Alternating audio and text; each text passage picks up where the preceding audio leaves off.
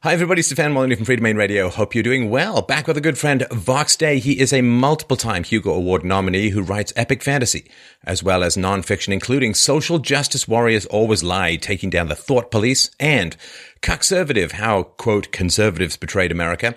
He's also a professional game designer and maintains a pair of popular blogs, Vox Popoli and Alpha Game. He is also the lead designer of next generation Wikipedia replacement Infogalactic and also runs Castalia House Publishing. Most recently and most importantly, he has released his collected columns, volume one, Innocence and Intellect, 2001 to 2005. We'll put the links to all of this below. Uh, Vox, thanks so much for taking the time today. It is always good to chat with you, although I have to admit, this is the first time you've ever given me homework. Well, yes. So we're going to talk about Crime and Punishment, the greatest novel, in my view, to come out of the 19th century. Um, unless you like your things shorter, in which case uh, Turgenev's Fathers and Sons is good, which I actually adapted into a play uh, when I was in theater school and uh, ran uh, for a summer in Toronto. But um, yes, so you've read the book since we last talked, and uh, we're going to assume that people have some knowledge of the book. I don't want to sort of give people the run through. And even if you've never read the book, this is going to be a great chat anyway. So, what was your impression? What were your thoughts on the book? Well, you know, I'd read the book before. This was not my first time reading it.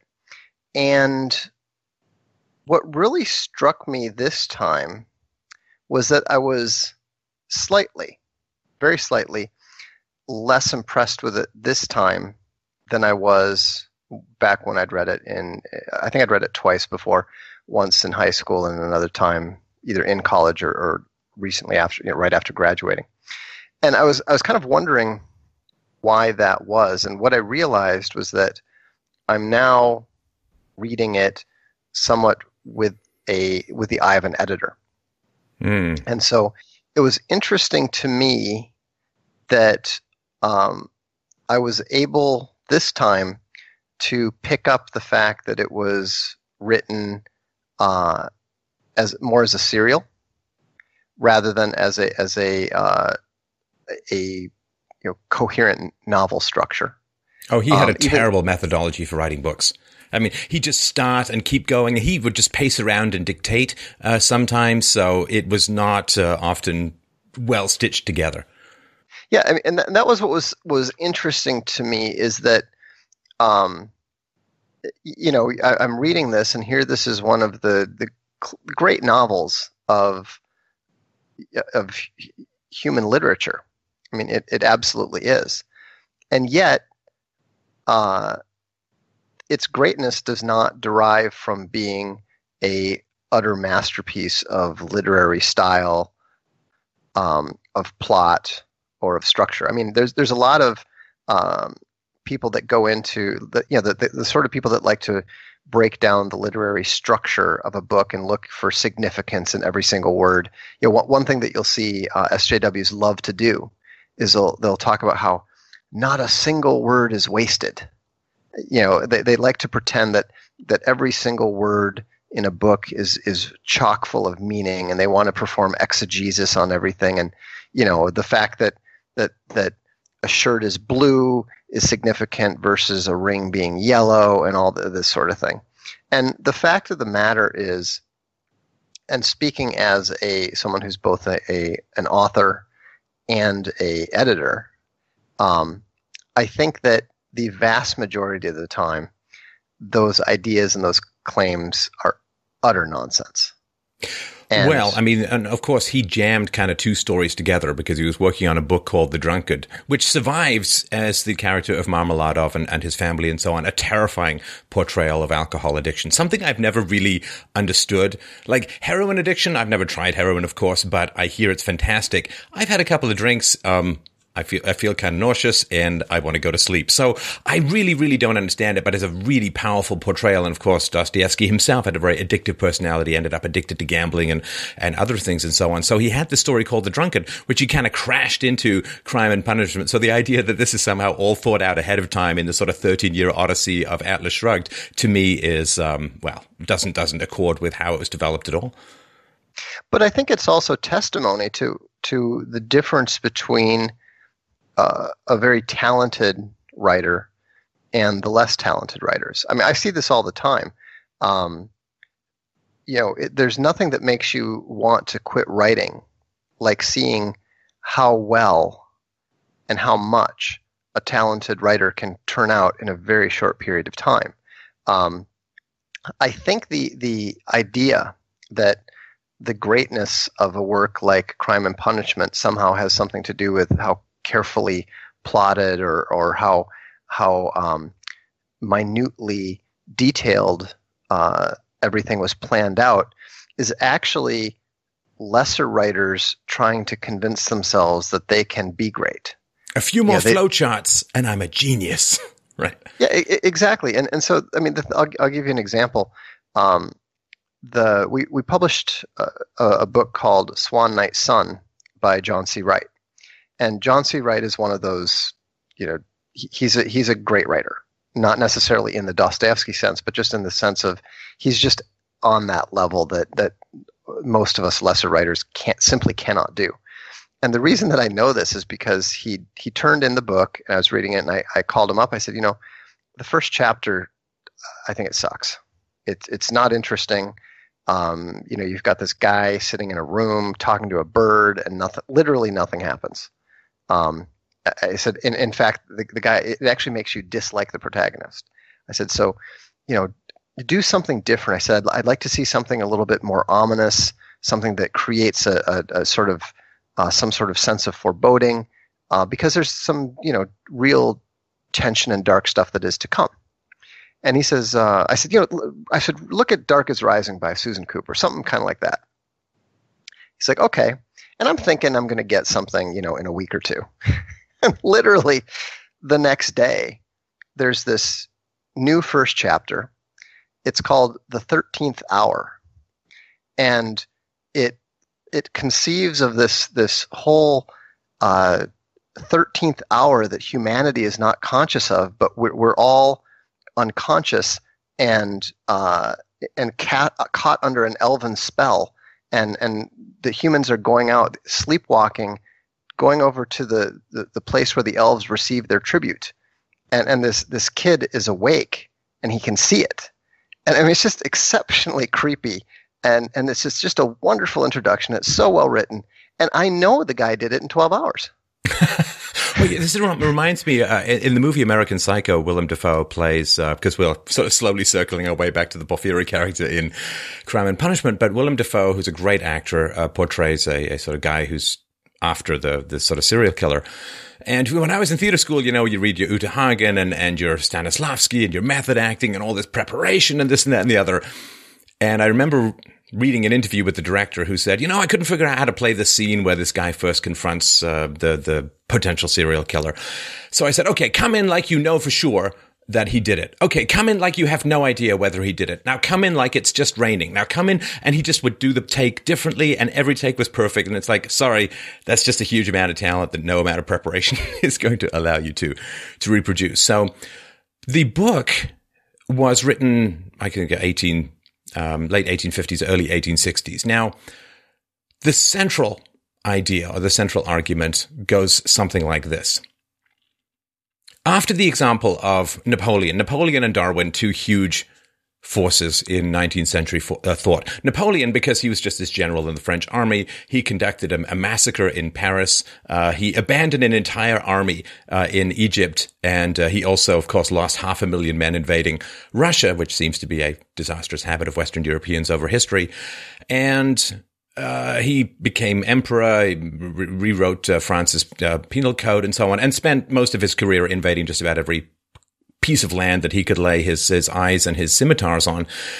And this was just an act of will. This was just an act of will. And he was a criminal in many ways. He broke laws. He, he killed huge numbers of people. He rewrote the map and he became sort of a great man. So that combination of what was called the Ubermensch or the Superman or the man who uh, steps over, right? In, in Russian, uh, crime is also synonymous with the word stepping over something. Can you step over ordinary human morality, legal morality, Christian morality? Can you just step over it as so many people throughout history who are castigated as criminals?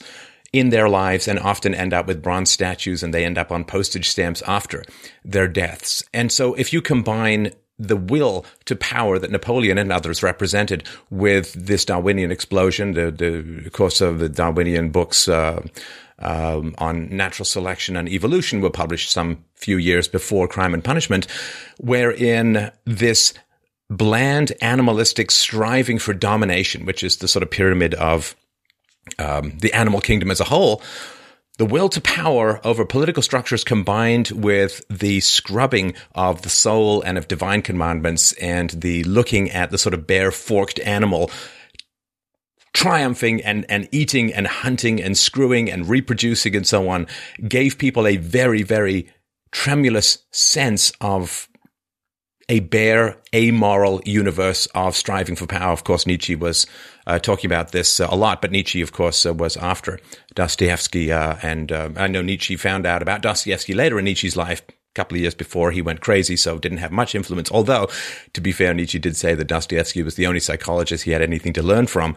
But um, I think this question of can you overstep ordinary, bland, historical moral imperatives when you have a universe scrubbed of divine commandments was terrifying. And, and it, it's terrifying not just because it's about one crazy guy in St. Petersburg, but also because as he dreams in the end, what if everyone takes this perspective? What if everyone decides to step over morality? What if everyone tries to will their own growth to, to power and dominance. What happens to society then? And of course, the 20th century, I think, was one of the dominoes that fell on the face, at least of Western European humanity as a result of this kind of emptying out of the moral imperatives of the universe.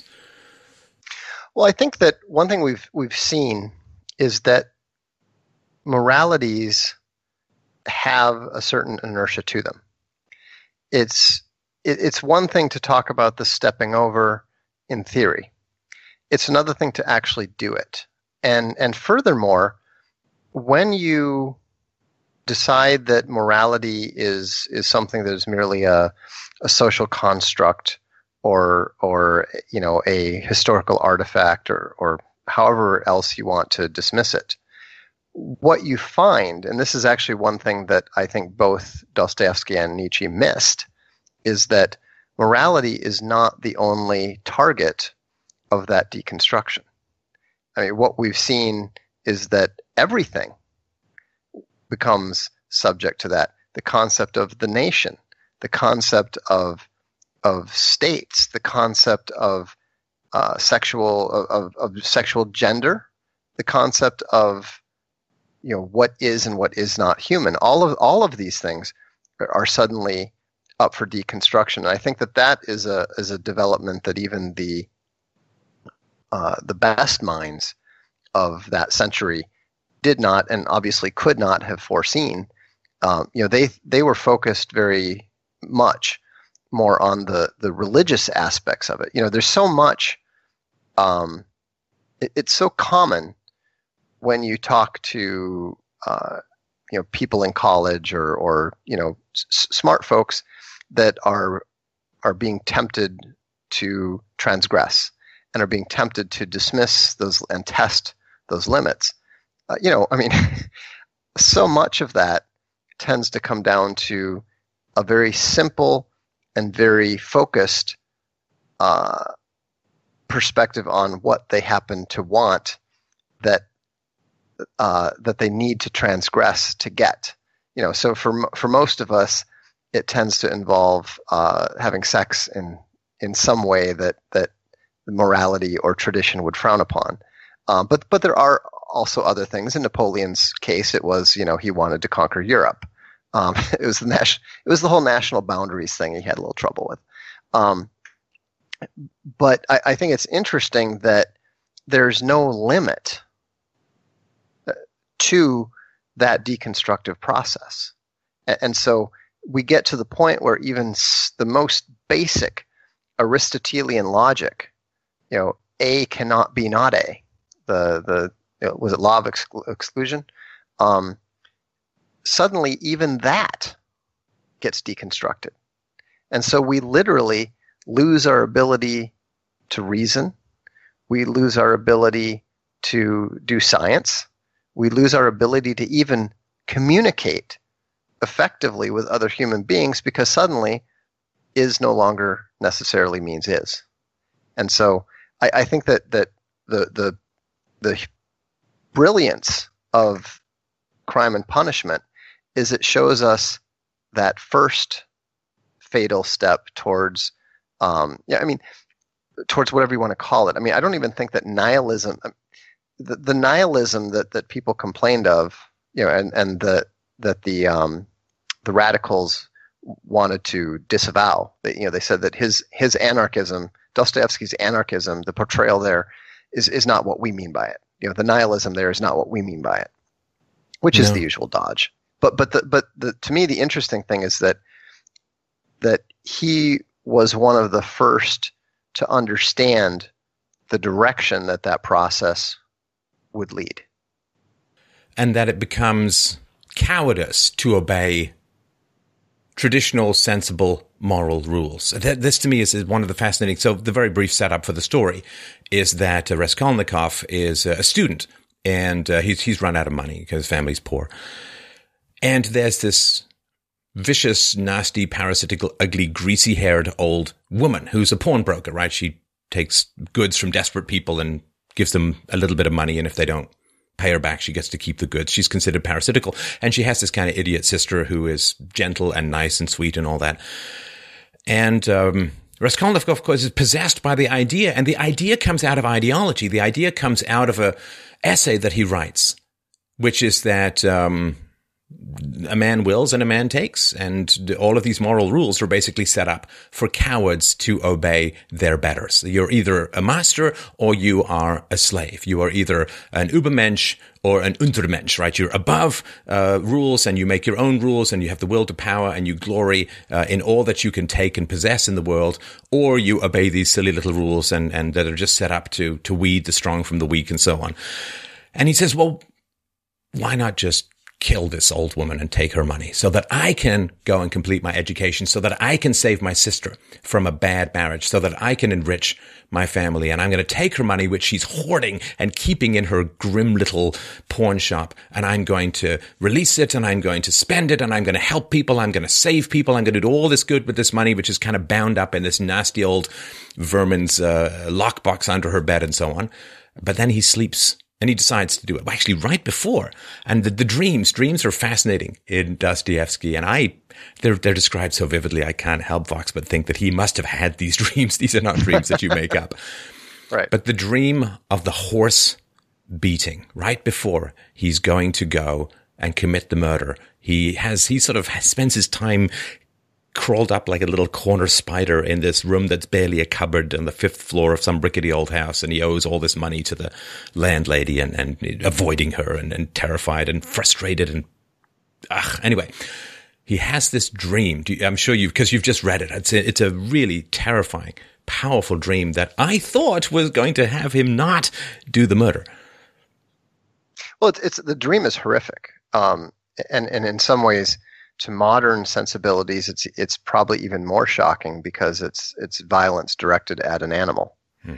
Um, and but but I think the important thing of just just to quickly describe the dream, basically he's a child, and he's watching a a, a drunken man uh, essentially mistreat uh, a horse by causing it to to drag more weight than it, it's capable of, and then uh, in his drunken anger at its inability to do the impossible, he then more or less beats it to death. And um, and it's it's you know it's it's tragic, it's horrific. Um, the the young uh, Raskolnikov um, is is horrified by this and and you know is weeping and and begging the man to stop and all that sort of thing. But but I think one element that that uh, a lot of a lot of readers tend to miss about that is that it is actually an emotional argument. The dream is a emotional rhetorical argument against the concept of private property. You know, several times in the course of the beating, the man, uh, you know, because people are some some of the people are egging him on, and others are are begging him to stop. And you know, they say, you know, you'll you'll you'll kill the poor beast and he keeps saying it's it's my property it's mine to do what i want and so i saw the dream as as both um, presaging, presaging his uh, his transformation into the brutish killer. But I also saw the dream as a justification, his emotional justification for the killing, because you know the the the woman's right to her property is being questioned because if if it is wrong for the man to treat his property any way that he wants, if if you know the the the beating to death of the horse creates in the reader's mind the idea that someone should be able to stop him and take his property away and do something more useful with it than just you know killing it. And so, um, so it, it's actually a, a rather intentional or not. It's a rather brilliant device that serves as a emotional rationalization and justification for the eventual crime. And this distance between his heartbreaking sensitivity as a child that he's crying and his father's like, Oh, I'm sorry, you have to see this. And his uh, Raskolnikov's incredible sensitivity, almost an unbearable sensitivity as a child. And of course, remember, I mean, the Russia of the time was largely running on basic slavery and there was like four or five percent of the population was literate. And so there was a lot of drunkenness, a lot of brutality, a lot of, of violence. Um, just, just astonishing and, and terrifying stuff. And his sensitivity as a child, where he's heartbroken over the maltreatment of the horse. And I remember the whipping the horse across the eyes, you know, just stuff that makes you just flinch at a physical level. But then when he goes through university and he's exposed to these new ideas, he gets, and again, we've seen this a lot, you know, in Social Justice Warriors, your book and so on and other, you've got sensitive, nice people in a lot of ways somehow get exposed to a kind of toxic ideology and it really transforms them. And, and you can see pictures of this. Uh, you can, we'll, we'll put a link to some below, but if you've not seen the pictures, they're worth looking at. And it's uh, women and occasionally men, but it's women before they go into social justice warrior college indoctrination hell. Pictures before and pictures after uh, they've gone through this kind of indoctrination. And to me, this shows the sensitivity that can be corrupted by a whole set of really terrible ideas and how far he goes from a child who is, is weeping and, and heartbroken over the maltreatment of a horse to a man who can basically club two women to death. Why? Because he's been exposed to and has generated within himself particular ideas. And the power of ideas to kill compassion is truly astounding and, and I think has always been underestimated in the modern world. I think it's partly that, but you know, one another thing that really struck me upon rereading the book um, you know, for the first time in 20 years or whatever it's been, uh, was that Dostoevsky did an excellent job of describing the or creating a character that very much fit what I call the gamma um, sociosexuality. Um, again, I'm going to mess up the pronunciation. Raskel, Raskolnikov? Raskolnikov is how I've heard it pronounced. Okay. Raskolnikov. Um, so Raskolnikov very much has a alarmingly familiar gamma slash SJW thought process that is indicated in the book. Um, you know, the, the it's particularly noticeable in his negative reaction to his sister's suitor. Um, and I'm not talking about when he actually meets the guy. You know, when he actually meets the guy, the guy does manage to come off in a, in a bad way, and of course later he he um, comes off even worse. But um, but when he hasn't even met the guy, and he's just all he knows is that this is somebody who's fairly successful and is offering his sister a way out. Um, just all the negative, uh, the, the the negativity and the the hatred of the more successful. Um, is it was something that really struck me this time in a way that it hadn't before. You know, you you you can tell just from that that you know here is a, a young man who is not successful with women, um, and is, is and actually you actually you do see it. He's very awkward. He's kind of awkward and creepy, even when he's trying to white knight and save the drunken prostitute. and and that's also you know if you think about it, that's also a very gamma activity to attempt to interfere with the sexual relations of the more successful men. You know, it's it's it's not uh, you know the, the funny thing is that he can't admit to himself that he too is attracted to the girl. I mean, think about it.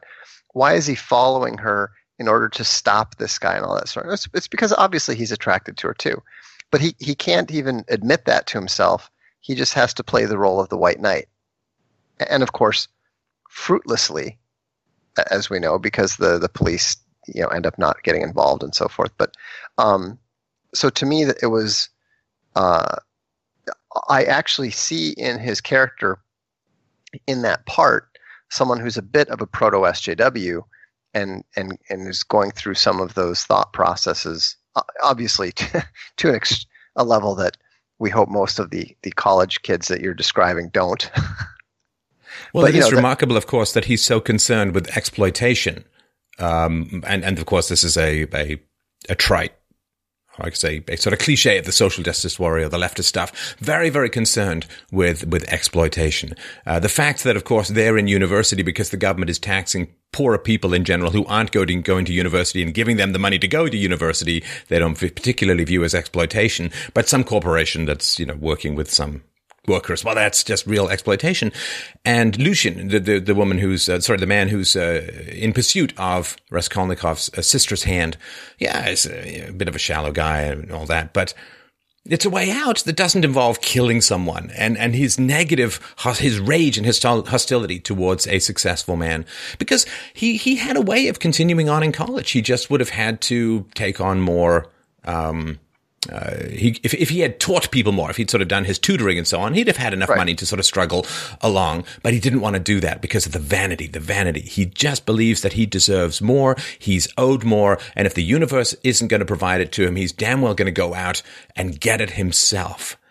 And he believes that he will be able to overcome any residual what they would say bourgeois sentimentality, bourgeois morality, this sort of old school uh, Orthodox or Christian kind of um, regret or guilt about the death. And um, that he is not able to achieve. And I think that is is fascinating. There's a bit I I sort of wrote it down, and I remember it the very very first time that uh, I read it, um, where he has this idea that he's going to be like um, Napoleon. He's going to be one of these um, great uh, men who who does whatever they want to to achieve their power.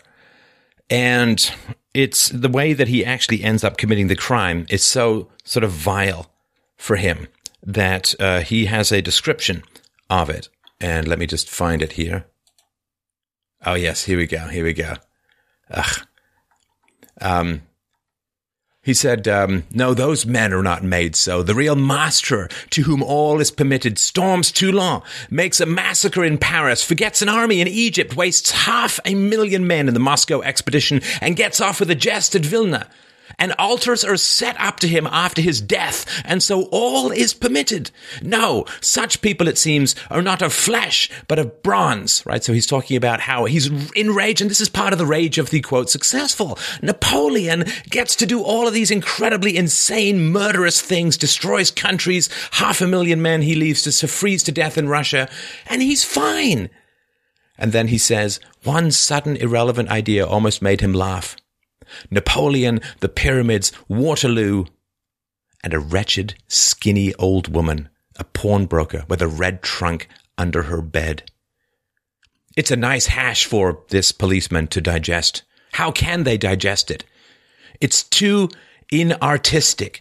A Napoleon creep under an old woman's bed. Ugh, how loathsome.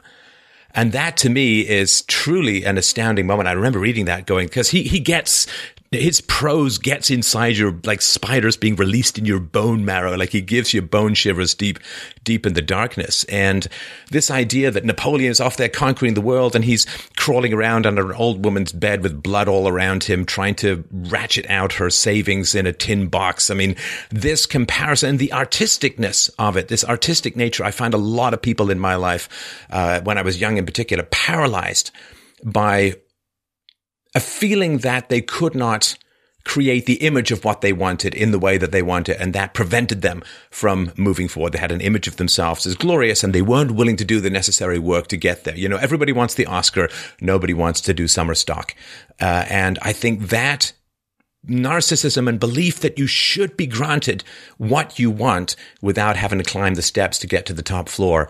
Um, I think is is really powerful, and there's no sense in my mind that, that Napoleon would ever have thought like that, although he wanted to be like Napoleon.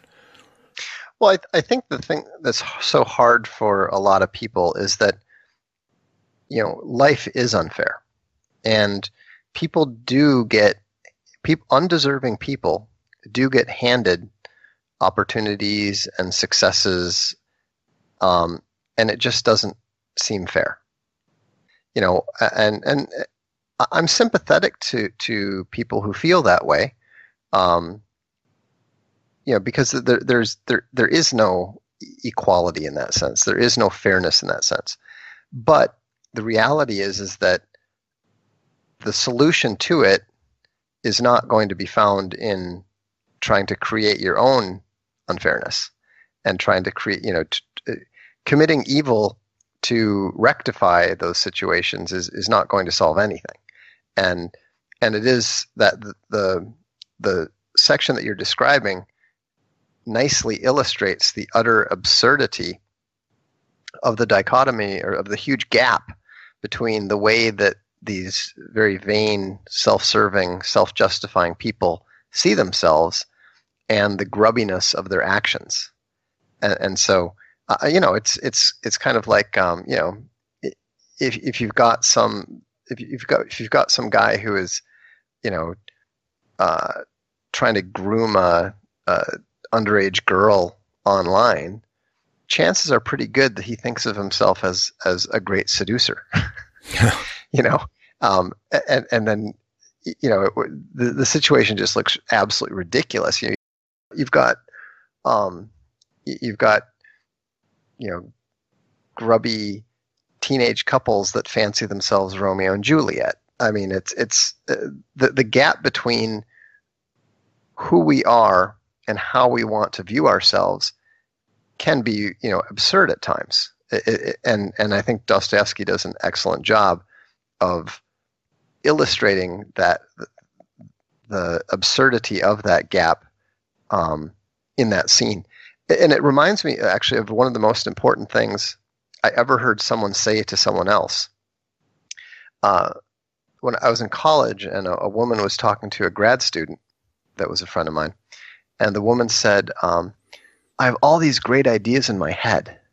Um, I just, I, I just can't seem to get them out." Hmm.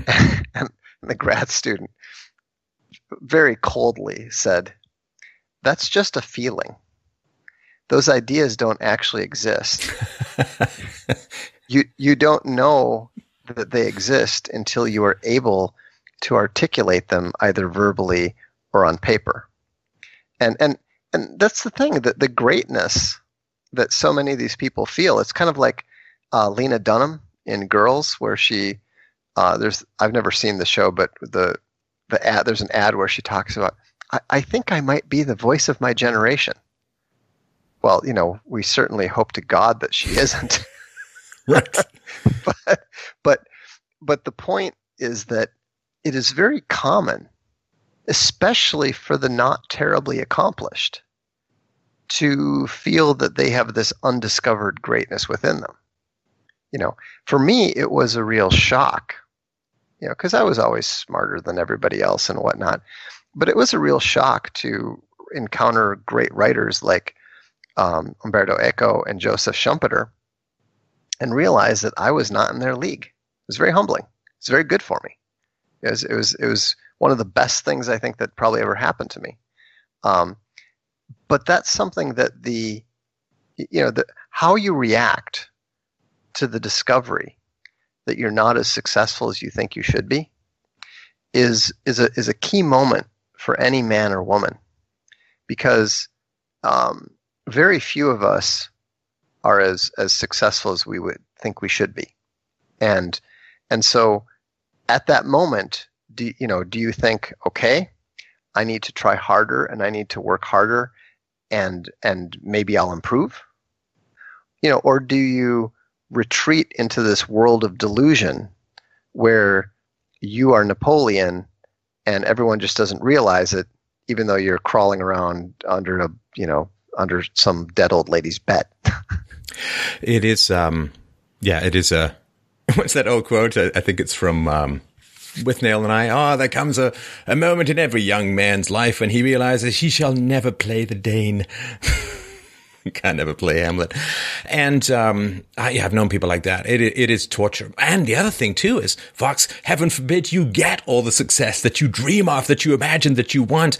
That seems pretty toxic as well. I mean, it's very easy to go and uh, find books like Darkness uh, Visible, right, by William Styron. It's very easy to go and find the essay that the woman who wrote um, um, uh, the, the woman who wrote, uh, she's about a movie with Julia Roberts um, uh, about when she goes off on her spiritual quest and so on. Uh, and eat, eat, eat, pray, love. Eat, pray, love. I was thinking eat, drink, man, woman, but anyway, eat, pray, love. and and how terrible it was. She bought this big house, she decorated it all, and then she kind of hated it and ended up moving to a much smaller place. And all her friends, she gave them money to fulfill their projects, which destroyed the friendship because she felt like she was chasing after them to see if they would actually fill.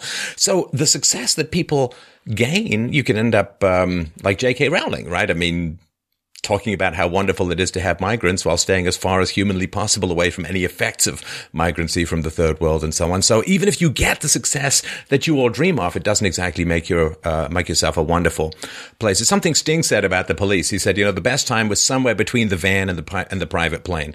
Um, the van sucked, the private plane sucked, but right in the middle was something really cool. And um, the the question, and and I remember this from when I was uh, uh, younger, um, in my early twenties, I played Macbeth, uh, and um, I remember sitting down with the director, who was a, an Iranian director, was a fantastic guy, very very deep, and we spoke a lot about the play uh, before uh, I did it, and I just remember saying, I have a bit of a problem that Macbeth strides in at the beginning, having just hacked down 850 peasants who are probably unarmed for the sake of the king, and everyone's like, Yay, Macbeth, good job, you're a hero. But then he stabs one king, who was the guy who actually ordered him to kill all of these peasants, and that's like a terrible, terrible thing. Why doesn't he not sleep over the peasants?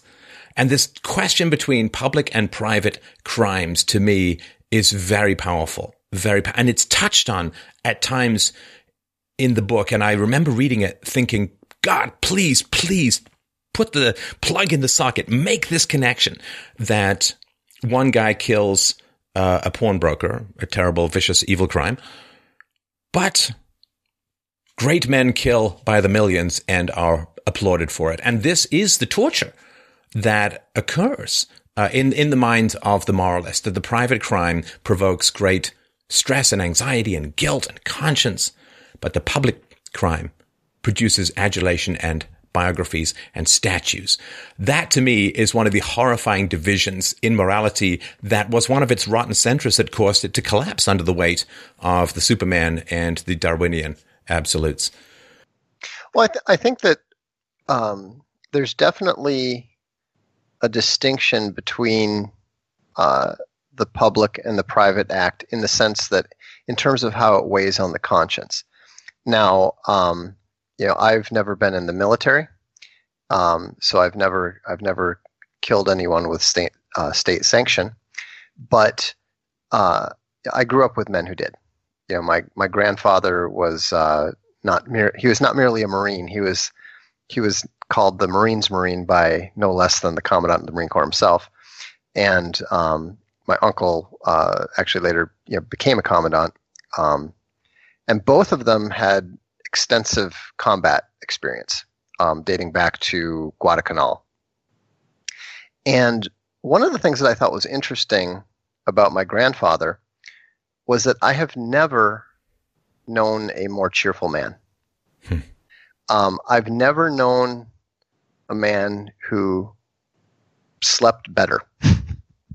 you know, um, and and he did. You know, one of the last things that he told our family was he, he asked me to read his last words at his at his funeral, and one of the things that he said, and I've I've never known anyone who could crack up a bunch of people at his own funeral. but um, but he said, um, I just want to let everyone know how how good it is to die at home, uh, surrounded by loved ones, instead of a bunch of screaming Japs. and, and you know, the I mean, here you've got all these people crying and stuff, and, and everyone just cracked up because they could all hear him saying this. And and you know, and I know for a fact that however many Japanese and Koreans he had and Chinese he had killed, it, it didn't weigh on his conscience because I think that that's part of the, you know, the the, the sanction of the state is what takes the responsibility away from the individual soldier. Um, you know, well, not just time, the state, but um, I mean, the, the, Nazis had the sanction of the state at the time, but after Nuremberg, there was considered to be the collective guilt of the Germans and so on. It's the it's it's your peers, it's history, it's the historians, it's the moralists. It's not, I mean, the state and everyone else for all time. Right, Sorry, but, go ahead. But you're, ta- but you're talking about two different things. We're talking about what actually um, affects the the personal sense of whether it's a crime or not. And so, you know, for example, it's not necessarily the state. You know, in fourth generation war um, you know, the, the, the group that is at war is not necessarily the state. That's you know that's all. A, that is actually a construct. But but the important thing is whether the individual personally feels a sense of responsibility for the act. Um, you know, for example, um, in Ender's Game, when you know Ender commits uh, complete uh, xenocide and wipes out an entire race, just about. Um, we don't fault him for that because he didn't know. He thought he was playing a computer simulation, and so I, I think that the um, it, it's a bit of a gradient in terms of we don't hold someone at all responsible when they when they have no knowledge of their own act. You know, if if Raselnikov had um, you know been in a drunken stupor and then committed the same act, people would have held him less responsible, and he would probably hold himself less responsible too. Um, and then you know when when you have a sanctioned act, the, the individual feels less responsibility. And then when you have simply an act of private will, then that's when the, the mo- then when people tend to feel the most guilt um, and feel the most responsible for those things. Now, I'm not saying you know obviously you can look at it from a um, from a uh, a moral perspective and say, well, the act is the act what difference does it make? But and that's when we start getting into free will and and all that sort of thing. But um, but I think the most important argument against the Superman idea um, is the fact that if you accept that reasoning, then how do you how do you deny that Superman the ability to say that two is thirty seven, right. or that you know, if the Superman has the ability to transgress certain moralities, there's no reason, there's there's absolutely no defense rationally, logically, against them being able to transgress anything else that can be described as a construct of any kind. Right. In the essay that Raskolnikov wrote, which the policeman uh, Porfiry gets a hold of, and it's what leads him to really suspect that he's facing an ideological crime because Raskolnikov doesn't really do much with the money he gets gets a hold of, and uh, it's an ideological crime, a test of whether he is Napoleon or not, which which he fails. And when Raskolnikov is is talking, he he, he really encapsulates one paragraph that I wanted to sort of talk about. He says to the policeman who's bringing up this article, he says, "I remember I maintain in my article that all well legislators and leaders of men, such as Lycurgus, Solon, Mahomet, Napoleon, and so on, were all, without exception, criminals. From the very fact that making a new law, they transgressed the ancient one, handed down from their ancestors and held sacred by the people. And they did not stop short at bloodshed either. If that bloodshed, often of innocent persons fighting bravely in the defense of ancient law, were of use to their cause. It's remarkable, in fact, that the majority, indeed, of these benefactors and leaders of humanity were guilty of terrible carnage. Now, I don't know in the book, and whether Dostoevsky had a plan or was writing emotionally, it doesn't particularly matter, but I don't know if it's an argument to say no one should shed blood, or if he's saying no one who can't get away with it should shed blood. Did you see what I mean? Because uh-huh. he's pointing out that people shed blood in overturning existing traditions all the time and slaughter people who are nobly and bravely defending those prior traditions.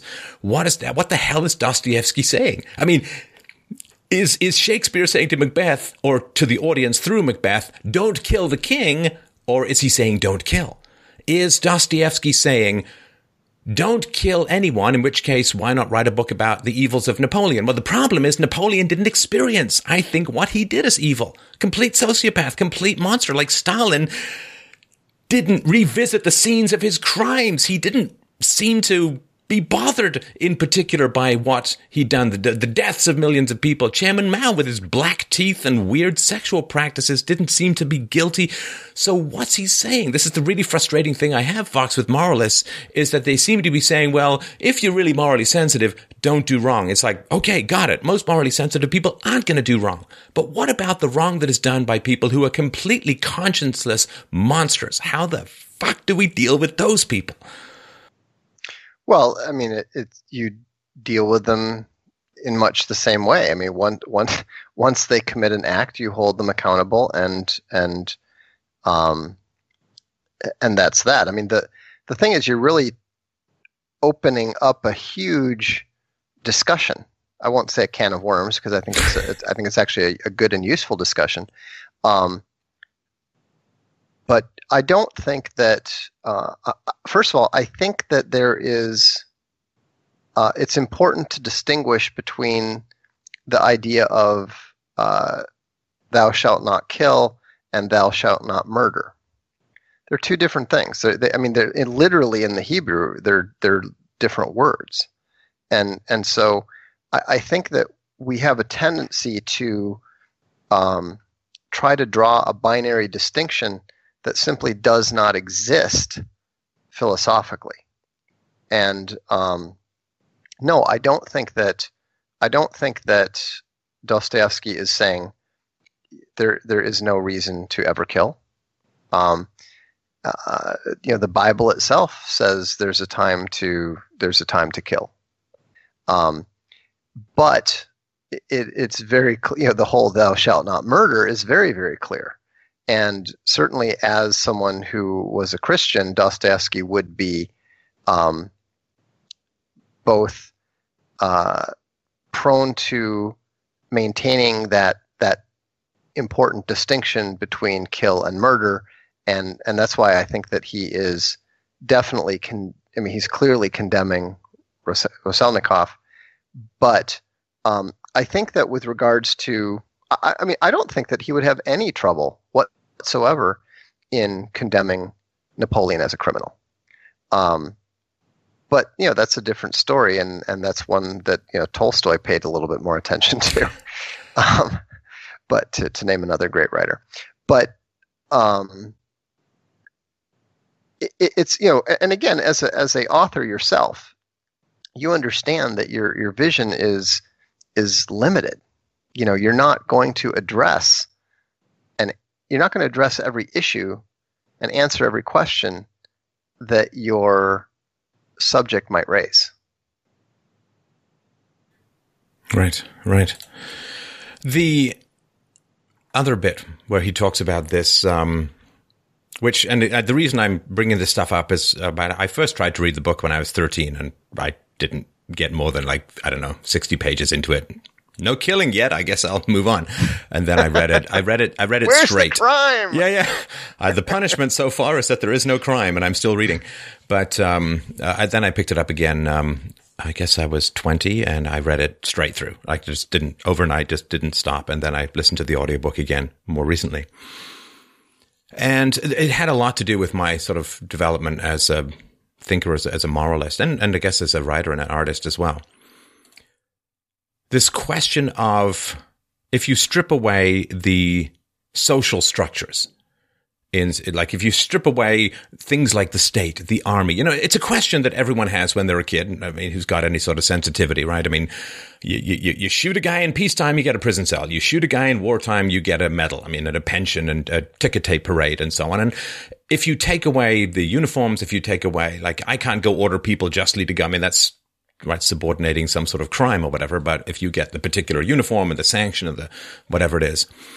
And so he exists in this bare world without structure, which the origin of the species, again, uh, Darwin's book published a few short years before crime and punishment, it takes away the rituals, right? it, it is DNA dominance game. That, that's all that society becomes. And he can't see the structures. He can't see the, um, the rituals anymore. It's just, it's a uniform. It's a costume, not a justification. So he's talking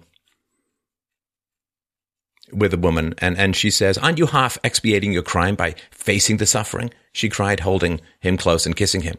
And Raskolnikov says, crime? What crime? And he's furious about this because he can't see it. He said that I killed a vile, noxious insect, an old pawnbroker woman of use to no one. Killing her was atonement for 40 sins. She was sucking the life out of poor people. Was that a crime? I'm not thinking of it and I'm not thinking of explaining it. And why are you all rubbing it in on all sides? A crime, a crime. Only now I see clearly the imbecility of my cowardice now that I have decided to face this superfluous disgrace. It's simply because I am contemptible and have nothing in me that I have decided to, perhaps two for my advantage, as that Porfiry suggested. And uh, the woman says, Brother, brother, her sister, what are you saying? Why, you have shed blood? And she's in despair because he can't see it. And he says, she says, have you, why have you shed blood? He says, which all men shed. He put in almost frantically, I'm not different than anyone. He says, the blood which flows and has always flowed in streams, which is spilt like champagne and for which men are crowned in the capital and are called afterwards benefactors of mankind. Look into it more carefully and understand it. I too wanted to do good to men and would have done hundreds, thousands of good deeds to make up for that one piece of stupidity. He's talking about the murder. Not, not stupidity, even simply clumsiness. For the idea was by no means so stupid as it seems now that it has failed. Everything seems stupid when it fails. By that stupidity, I only wanted to put myself into an independent position to take the first step to obtain means, then everything would have been smoothed over by benefits immeasurable in comparison. But I, I couldn't carry out even the first step because I am contemptible. That's what's the matter. And yet I won't look at it as you do. If I had succeeded, I should have been crowned with glory. But now I'm trapped. And he says, but that's not so, not so, brother. What are you saying? He says, ah, it's not picturesque, not, aesthetic, not aesthetically attractive. I I fail to understand why bombarding people by regular siege is more honorable, right? Having a war. They have a war to take resources. I killed a pawnbroker to take resources. What the fuck is the difference? He says the fear of appearances is the first symptom of impotence. I've never, never recognized this more clearly than now, and I am further than ever from seeing that what I did was a crime. I, I've never, never been stronger and more convinced than now. He can't see past the rituals. He can't see past the structure. He can't see the moral universe, the moral landscape. It's just, if you're stronger and you can take it, then take it. That's what kings do. That's what generals do. That's what robber barons do. That's what captains of industry do when they tweak the state to get beneficial legislation. That's what the state does when it takes money from you by force. Why can't I do it too? It's a great question. I'm not saying people should. You understand? It is when you when you don't see the when you look past and everything becomes the bare gun and the bare animal and the bare dominance and the bare resource transfer. Why is it allowed to some who seem to have no conscience about it? And why is it denied to others who have this intellectual belief that it should be possible and noble for them? But they can't well, bring themselves to do it emotionally. It's a great question. I, I think that the the answer is to be found in his reasoning. You know, he was for all that he was trying to dress it up. You know, I was I would take those resources and do great things with it. Um, but really, it was just about his immediate needs, because he didn't even when he did do it. He, you know, he did not do any. He did not take the he did not take sufficient resources. He killed her, but he didn't take all the money. And what little he did take, he didn't really use. He he did nothing great. You know, he he he uh, helped out the drunkard's family. Um, So even by his own metric, he failed. It is one's genuine, true motivation that ultimately determines the morality of the act because we know some acts, the, the same act can be moral or immoral. Um, and we also know that simply throwing all morality out the window doesn't work. You know, it, it, it doesn't function for society. It doesn't function for individuals cannot function without it. Even if you even if you um, believe that that that morality is nothing but a construct, it is a societal construct. It is a necessary construct if you want to have society. You know, my my argument uh, for a number of different things, including you know, societal morality, is I like indoor plumbing. okay, I am willing. I am willing to accept all kinds of whatever philosophical contortions we have to go through to make sure that we have indoor plumbing. I'm down with that.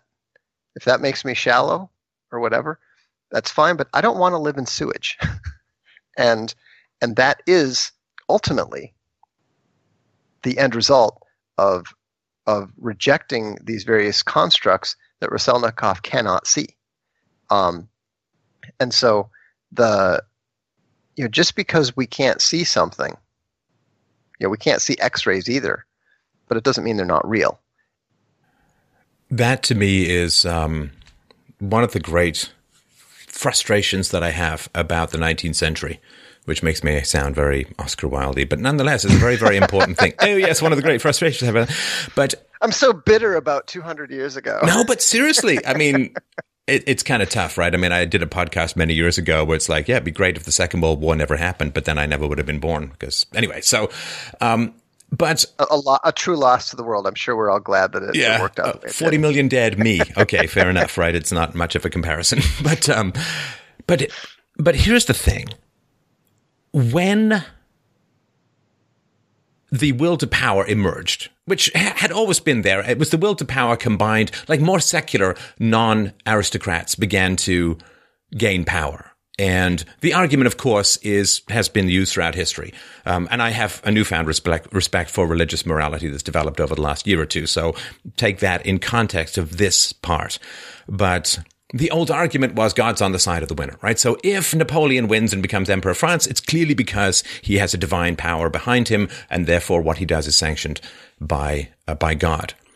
And so there was a way of explaining the will to power, not as the will of an individual human being, right? The bare-forked animal, the biological reproduction machine that seeks resources and dominance and sexuality and reproduction, the Genghis Khan seed sprayer of evolution it was sanctioned by the divine, and therefore there was a moral element to it. It was for the betterment of the world, the moving forward of the world spirit, whatever you want to call it. But when you have these adventurers, right, from Napoleon to Hitler to all of the people that were mentioned in uh, Raskolnikov's essay and so on, when you have this will to power combined with the emptying out of divine improvement that came about partly as a result of rationalism and scientism and, and Darwinianism and so on, then you have a problem. And the problem is the will to power is now biological, not moral.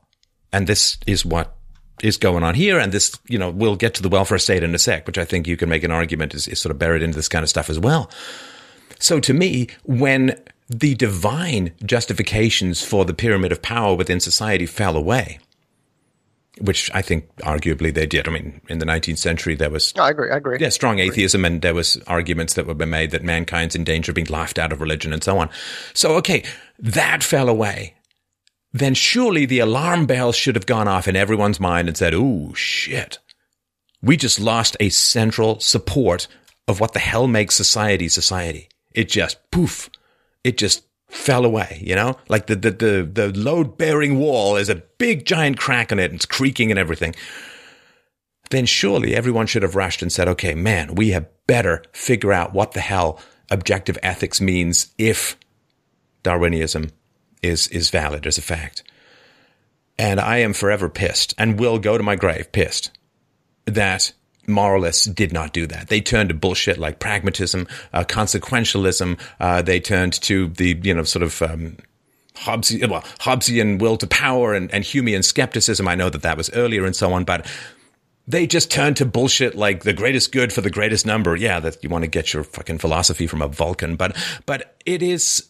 They just said, okay, let's just do this consequentialism. What's going to make the most people the most happy? Let's do some bullshit calculus about that. That's all relativism because happiness is subjective, and who knows who who the hell can can achieve it on any consistent basis for any group except at the expense? It, it destroyed universalism, and the fact that philosophers did not work their goddamn asses off to try and resurrect some kind of universalism in the absence of divine sanction of secular power to me was one of the great tragedies that literally led to the deaths of hundreds and hundreds of millions of people, which we're still struggling with today. As you were talking earlier, you were thinking about, well, you can then, everything becomes relative. Now, in the US, there are sororities who are facing big problems because men want to join them.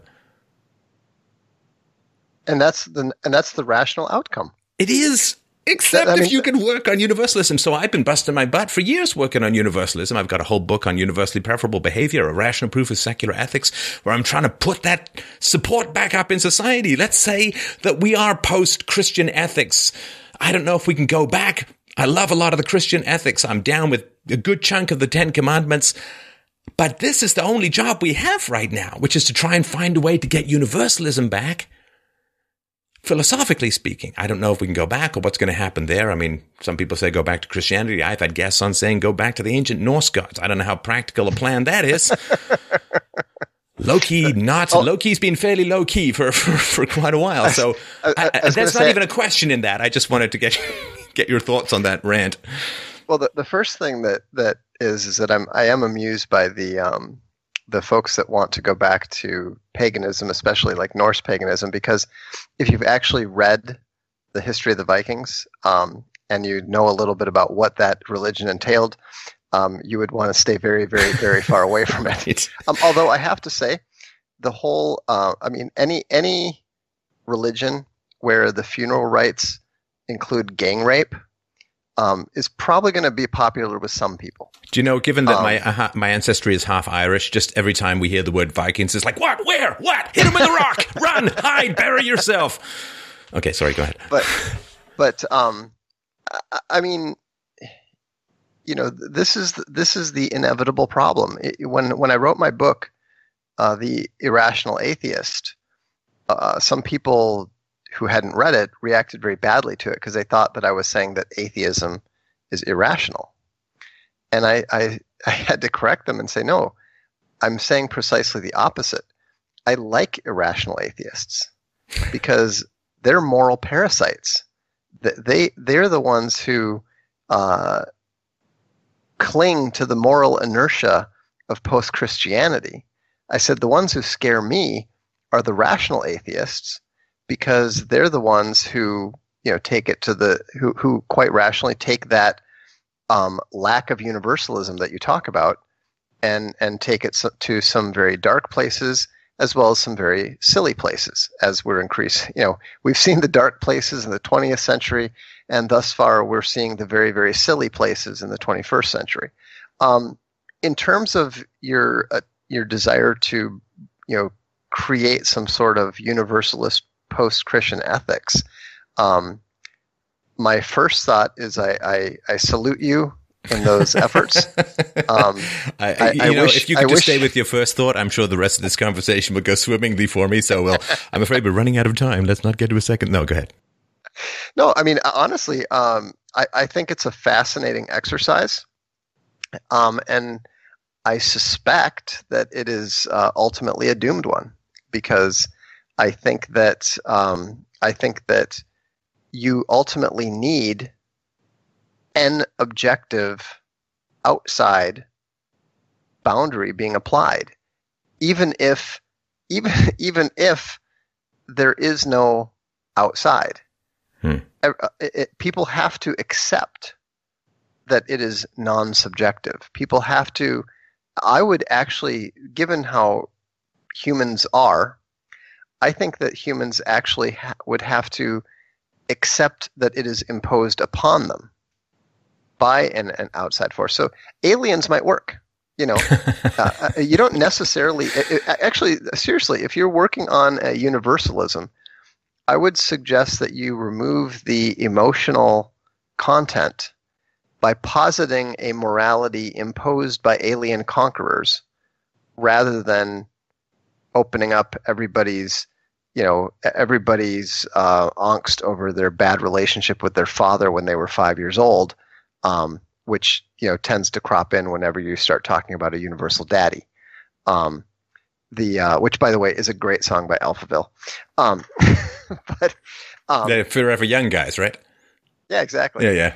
Um, but it's hilarious because they're German, and the same way that like they say "und" when in Forever Young, uh, for some reason nobody ever told them that you say a universal, so everything is n universal. I just find it amusing, not a big deal. Um, totally trivial tangent there, but the point is that um, if you're trying to erect this um, universal objective morality that can be applied to everyone, you're going to end up with something that is going to look very much like these traditional religious moralities. Um, and and because you are a civilized uh, son of Christendom, the chances are very good that you're going to end up with something that looks very much like Christian morality as colored by its uh, pragmatic contact with the real world. There's a reason why, you know, why uh, Augustine wrote about, you know, just war. Um, there's a reason why Aquinas spent a fair amount of time dealing with reasonably practical matters, not just purely theoretical ones. Um, but you know, I, I, think it. I think it is a. It's a wor- It's it's a worthy endeavor for a uh, high level intellect like yourself. Hmm. I just have to tell you that I know you write a lot of sci-fi and so on. Space space farmer is still not an argument, but the problem is that I have, and this has been my big heartbreak with regards to the atheist community sounds like we're not talking about Dostoevsky and Nietzsche, but we kind of are, which is, um, I remember this is way, way back in the day when I had, um, when I, I, sort of mentioned to a bunch of atheists uh, that this was on a message board or like some sort of Usenet thing or whatever. I mentioned to a bunch of atheists just in passing, well, of course the state doesn't exist, right? And what came firing back to me was pictures of the Capitol and pictures of the Pentagon and so on. It's like, well, then the buildings exist. I'll, I'll, grant you that, but that doesn't mean that the concept exists in the world. That's like saying God exists because I showed you a picture of a church, right? I mean, so this um, relentless avoidance of universalism that seems to be in atheist communities, and I'm plowing my way through the moral landscape by Sam Harris, which is very well written, and and I appreciate that he likes universalism as an abstract, but I'm still waiting for the the, the proof of it. Anyway, sort of early days in the book, but um, the atheists as a whole, I thought that they would be like, "Oh, thank God," so to speak. You, you you've come up with something. A, a really strong proof of universal ethics. But the problem is that because atheists tend to flock towards God, any universalist ethics like Christianity or what I work on that delegitimizes certain aspects of state power seems to be like silver bullets into the hides of the werewolf skin of, of atheists. It's like sunlight to a vampire. It's like, well, we like your universalism because, you know, ethics are a good thing to have. But man, if it interferes with the power of the state, I'm afraid we're just going to have to step one side or the other because you kind of come across, because religion, Christianity in particular, does limit the power of the state for reasons that we've, we've talked about before.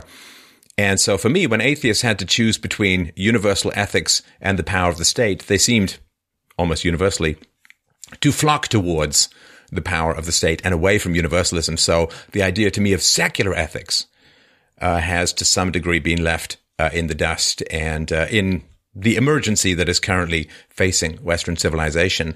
Um, everybody who's keen on limiting the size and power of the state. And by that, I'm talking in particular the welfare state, which is, I think, the real fundamental undoing of Western civilization, as it has been before with the Roman Empire and other places. Um, that to me is where the boon companions lie, not in the atheist community, which is still flocking towards whatever they can do to, to boost the size and power of the state, which means that atheism is, um, creating a, a, giant farm of useful idiots to pump up state power. It's not a rational, consistent ideology that I found in general whatsoever.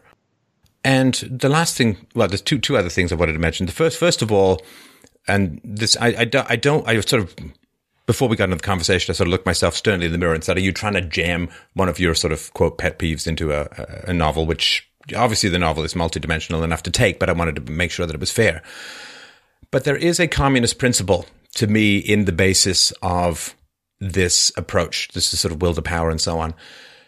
And the principle is from each according to their ability to each according to their need. Now, there is need on the part of Raskolnikov. He needs money, and you could argue, at least from his perspective, his sister needs money to avoid this disastrous marriage. And and Sonia's family, uh, the prostitute who ends up becoming his wife, uh, she uh, her family needs money because the father Marmeladov is such a horrifying and horrible drunk that they have nothing to eat. There are children who are starving, and so the mother is the one who convinces this sensitive and shy young girl to go out and become a prostitute. So he could conceivably do far better good with the money than the hoarding, greasy haired old vile spider insect, horrible pawnbroker woman and so on.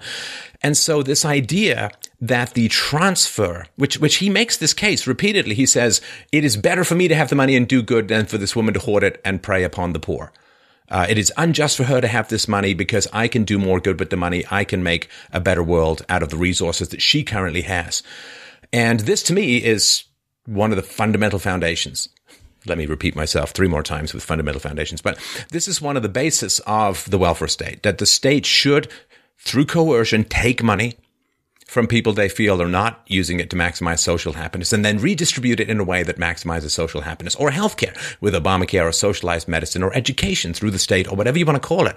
There's this idea that need, aesthetic preference, moral arguments, maximum happiness surmount and overcome basic principles of private property. Now, this was not a complex argument throughout most of human history, right? I mean, as people have pointed out before, Sweden existed for 800 years with no welfare state. It had charity in the form of religiosity and, and kindness, which of course was the real kindness because it was both voluntary and effective. And then you get the welfare state. And then the welfare state is a giant magnet for third world migrants and, and you know, with the whole argument I've made before. But this idea that resources within society can be coercively manipulated and redistributed to maximize happiness within society, I see this occurring very powerfully deep in this uh, novel. And Christianity, of course, uh, opposed that fundamental idea because once you make something coercive, it can no longer have any moral content.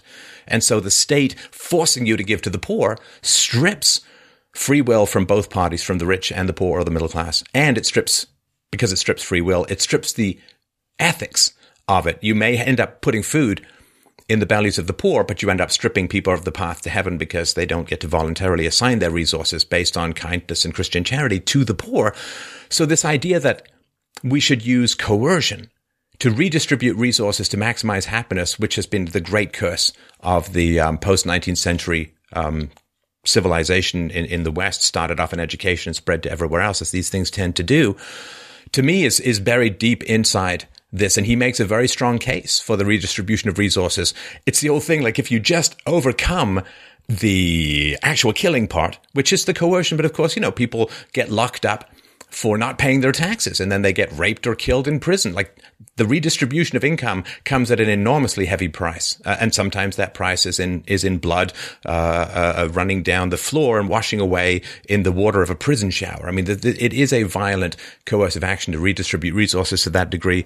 And I think that the essence of it does exist in this. And I did a podcast recently, which is, you know, by the by, just atheists have a much more difficult time looking at human suffering than Christians do, because for Christians, the suffering is part and parcel of the whole deal, and suffering has a very positive element to it. And of course, in Dostoevsky's novel, the fact that he refuses to suffer, that he continues to justify what he did, that he, he actually condemns himself for not being noble or strong enough to flourish from murdering someone, uh, which is complete opposite perspective, perspective that a Christian would have. The fact that he avoids suffering is so foundational to why he is such a bad person in the book. And the welfare state can't stand, like the, the atheists can't stand to look at suffering. Uh, but Christians embrace it as part of the human condition and a necessary path, path of purification. And I think his sensitivity, I, I, can't, I can't suffer myself. My sister can't suffer.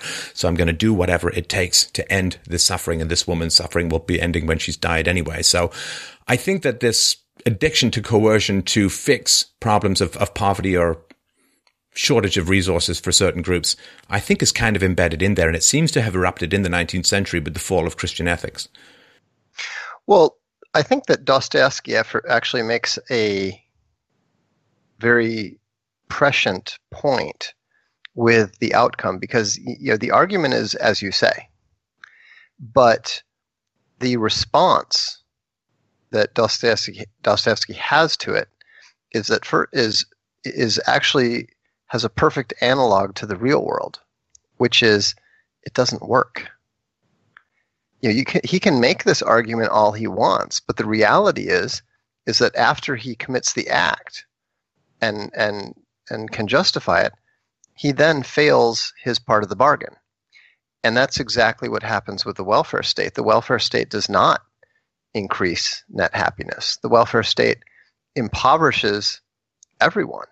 You know, the welfare state actually, in some cases, if, if you tie it to immigration and so forth, the welfare state not only reduces societal happiness, it puts the existence of society itself at risk.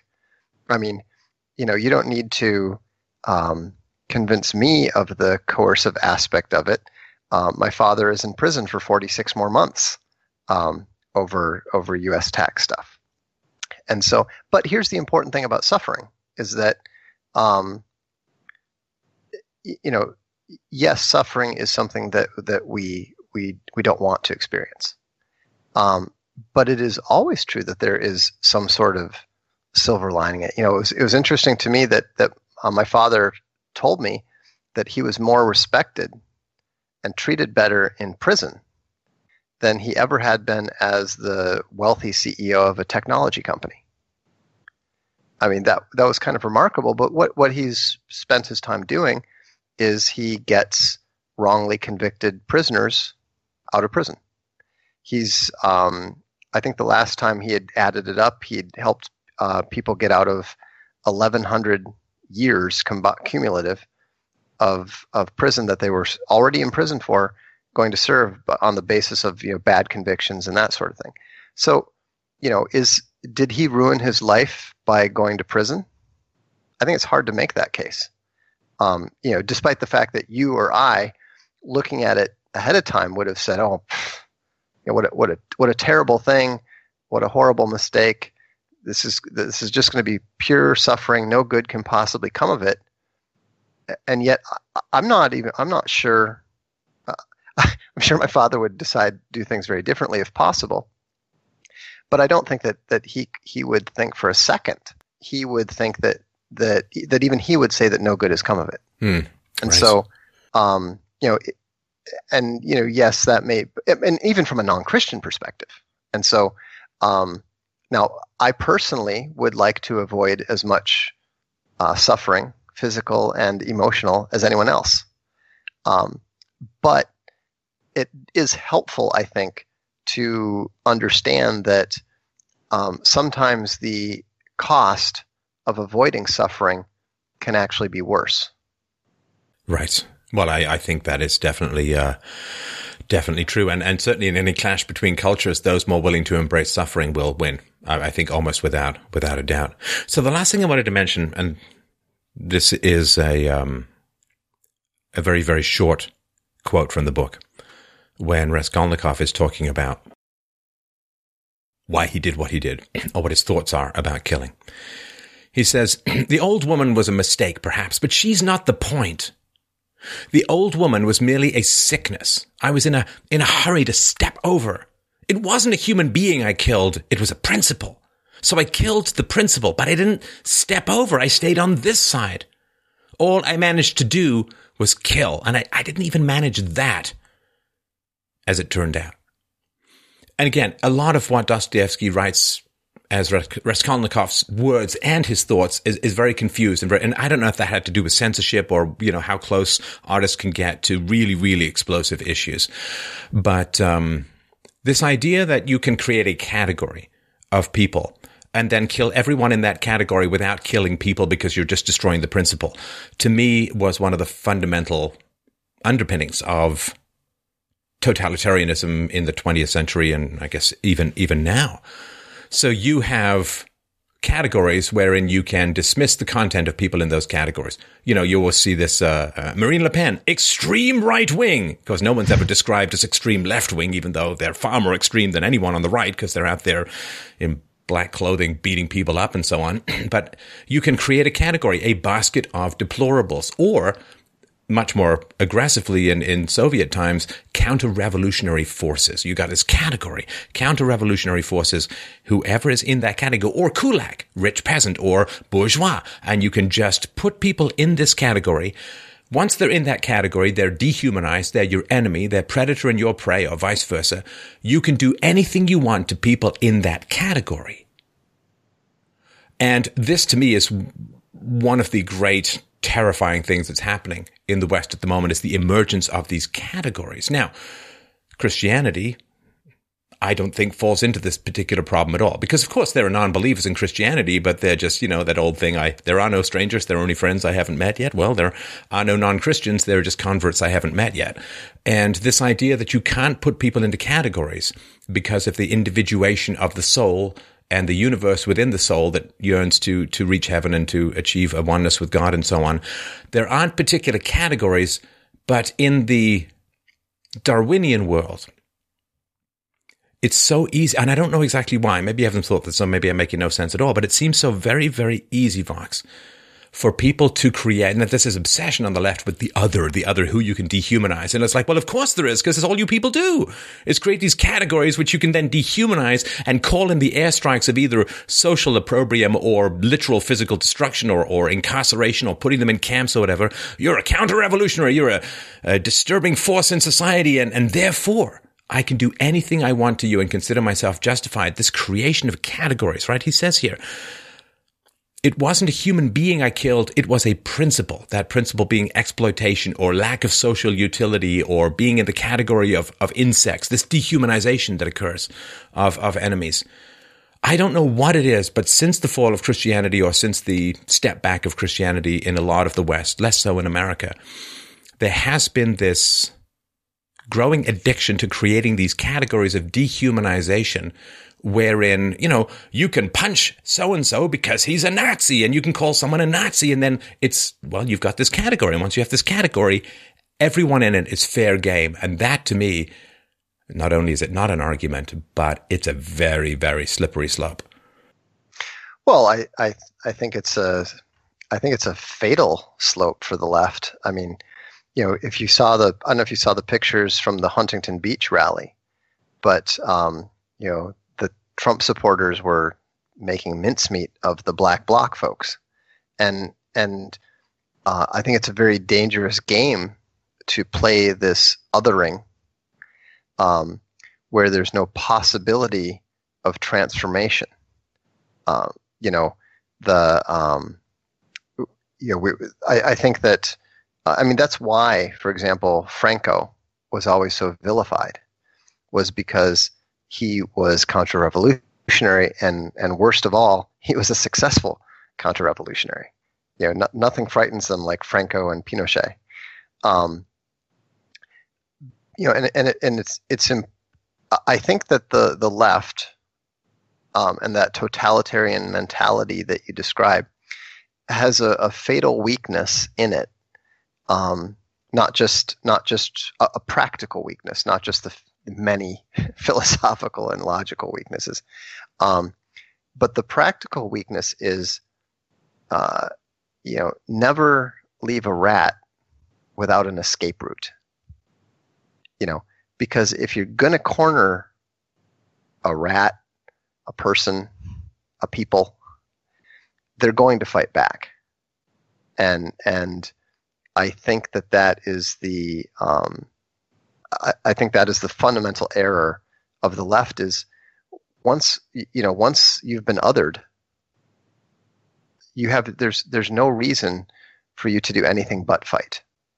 And and once they declare no quarter there's no reason for you to spare them. And and um and I, I think that it's a it's a tragic thing. It's a foolish thing. And yet you know what choice do we have once they've declared once they've said there's no place for you in our society you know, the only possible response that we can have is, you know, you can't run, you can't hide, you get helicopter ride. I mean, there's we we can't negotiate with them because they have they have declared that we are deplorably non-negotiables, and and so um, what we're seeing is literally a breakdown of civilization. Right. Well, that's why I've been working so hard on this book, which um, I still think that there may be a chance to win through words. And uh, when I give that up, I'll step aside and observe with horror what comes next. So I uh, just wanted to remind people about uh, Vox's uh, very fascinating and great work. Uh, we'll put links to all of his stuff below. You really, really want to check out um, Social Justice Warriors Always Lie, Taking Down the Thought Police, and Cuckservative, How Conservatives Betrayed America, and, and his collected columns. And, there we go his collected columns now with hair. Innocence and Intellect, 2001 to 2005. Well worth your time to peruse. Uh, thanks a lot for a great chat. Please, everyone, get a hold of Crime and Punishment. You can find it on EPUB. On it's it's available. It's, it's of course you know public domain now and all that. You can find it in text. It's a great version of it on Audible uh, in audiobook format. Go get it, listen to it, read it, think about it, absorb it. It's powerful stuff. It's important stuff. I hate to say it's more relevant now than ever because it sounds like a cliche, but hey, it's more relevant now than ever. I'm still going to stick by that. And don't forget to check out Vox Popoli and Alpha Game, Vox's blogs. Thanks much, brother. Great pleasure chatting. I'm sure we'll talk again soon. Always good to talk to you.